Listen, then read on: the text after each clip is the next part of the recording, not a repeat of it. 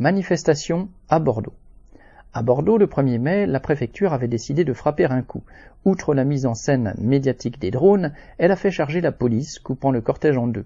Elle a à cette occasion interpellé 23 personnes, les gardant 1h30 dans une nasse faite d'un cordon de policiers en marge de la manifestation.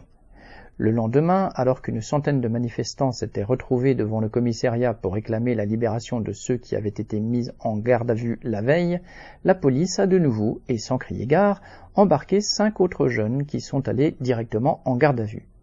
Parmi les 23 arrêtés du 1er mai, 12 ont été gardés à vue pendant 48 heures, mais la plupart ont été finalement libérés sans charge et sans suite, ce qui montre bien l'arbitraire des arrestations.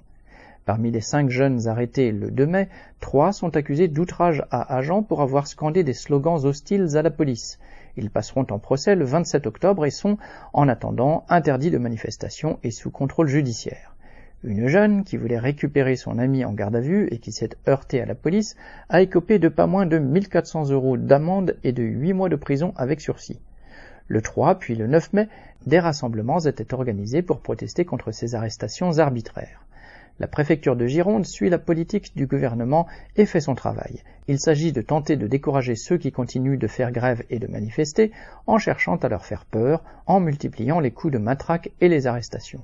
Cela démontre en tout cas à des milliers de jeunes et de travailleurs mobilisés que la police n'est que la gardienne de cet ordre social injuste. Correspondant lutte ouvrière.